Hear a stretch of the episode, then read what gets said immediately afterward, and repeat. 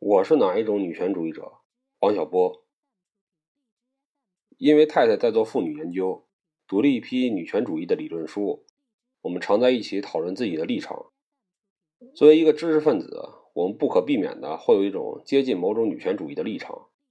我总觉得，一个人不尊重女权，就不能叫做一个知识分子。但是，女权主义的理论门类繁多，我认为这一点并不好。到底是哪一种就很重要了。社会主义女权主义者认为，性别之间的不平等是社会制度造成的，要靠社会制度的变革来消除。这种观点在西方带点阶级论的色彩，在中国就不一样了。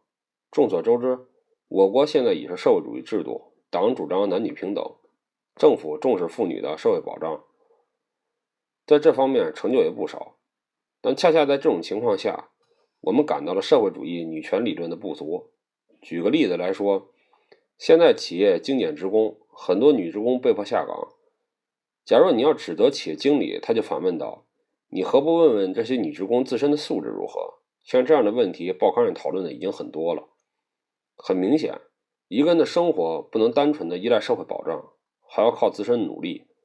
而且，一个人得到社会保障越多，自身的努力往往就越少。正如其他女权主义者门门派指出了那样，社会主义女权主义向社会寻求保障的同时，也就承认自己是弱者，这是一个不小的失策。在社会主义制度下，得到较多保障的人总是值得羡慕的。我年轻时，大家都羡慕国营企业的工人，因为他们最有保障。但保障和尊严是两回事儿。与此有关的问题是我们国家的男女是否平等了？在这方面有一点争议，中国人自己认为在这方面做的已经很不错，但是西方一些观察家不同意。我认为这不是一个问题，而是两个问题。头一个问题是在我们的社会里，是否把男人和女人同等看待？这个问题有难以评论的性质。众所周知，一有需要，上面就可以规定各级政府里女干部的比例，各级人代会里女代表的比例。我还听说，为了配合九五世妇会，出版社正在大出女作家的专辑。因为想把他们如何看待，就可以如何看待，这件事儿就丧失了客观性，而且无法讨论。另一个问题是在我们国家里，妇女的实际地位如何？她们自身的素质、成就、掌握的决策权，能不能和男性相比？这个问题很严肃。我的意见是，当然不能比，妇女差的很多。也许只有竞技体育例外，但竞技体育不说明什么。我们国家总是从社会主义女权理论的框架出发去关怀女性，分配给她各种东西，包括代表名额。我以为这种关怀是不够的，真正的成就是自己争取来的，而不是分配来的东西。西方还有一种激进的女权主义立场，认为女性比男性优越，女人天生热爱和平，关心生态。这就是他们优越的证明。据说女人可以有比男人更强烈、持久的性高潮，也是一种优越的证明。我很怀疑这种证明的严肃性。虽然女人爱自己的性别是值得赞美的，但也不可走火入魔。一个人在堕胎时就有男女之分，我认为这种差异本身是美好的。别人也许不同意，但我以为见到一种差异就以为这里有优劣之分，这是一种市侩心理。身为一个女人，好像占了很多便宜。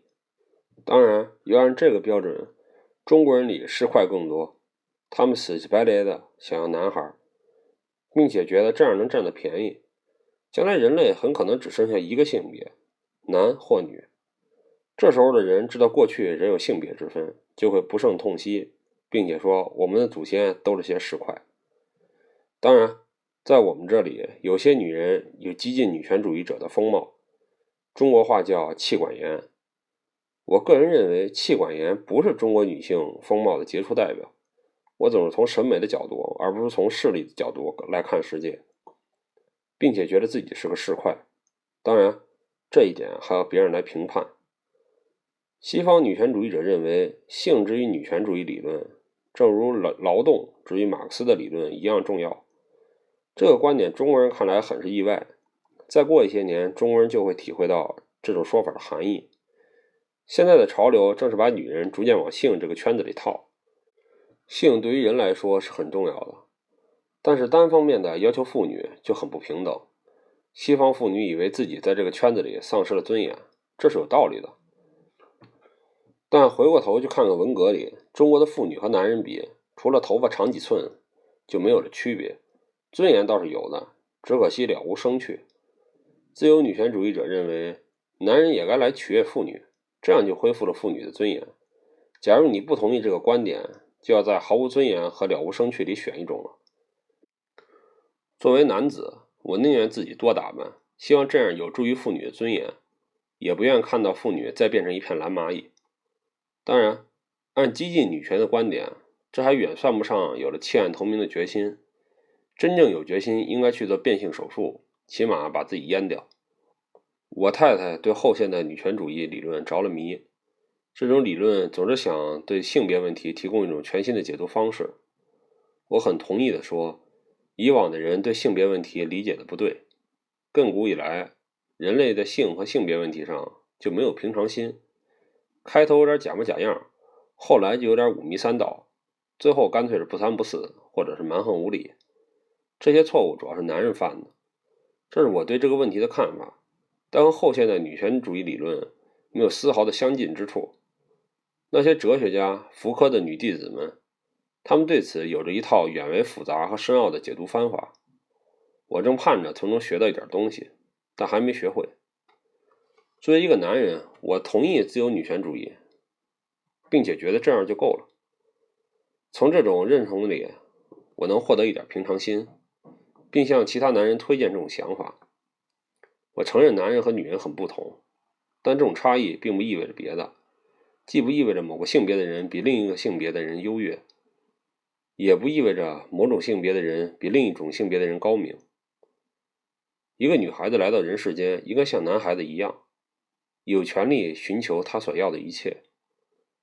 假如她所得到的正是她所想要的，那是最好的。假如我是她的父亲，我也别无所求了。本片最初发表于一九九五年第十二期《健康世界》杂志。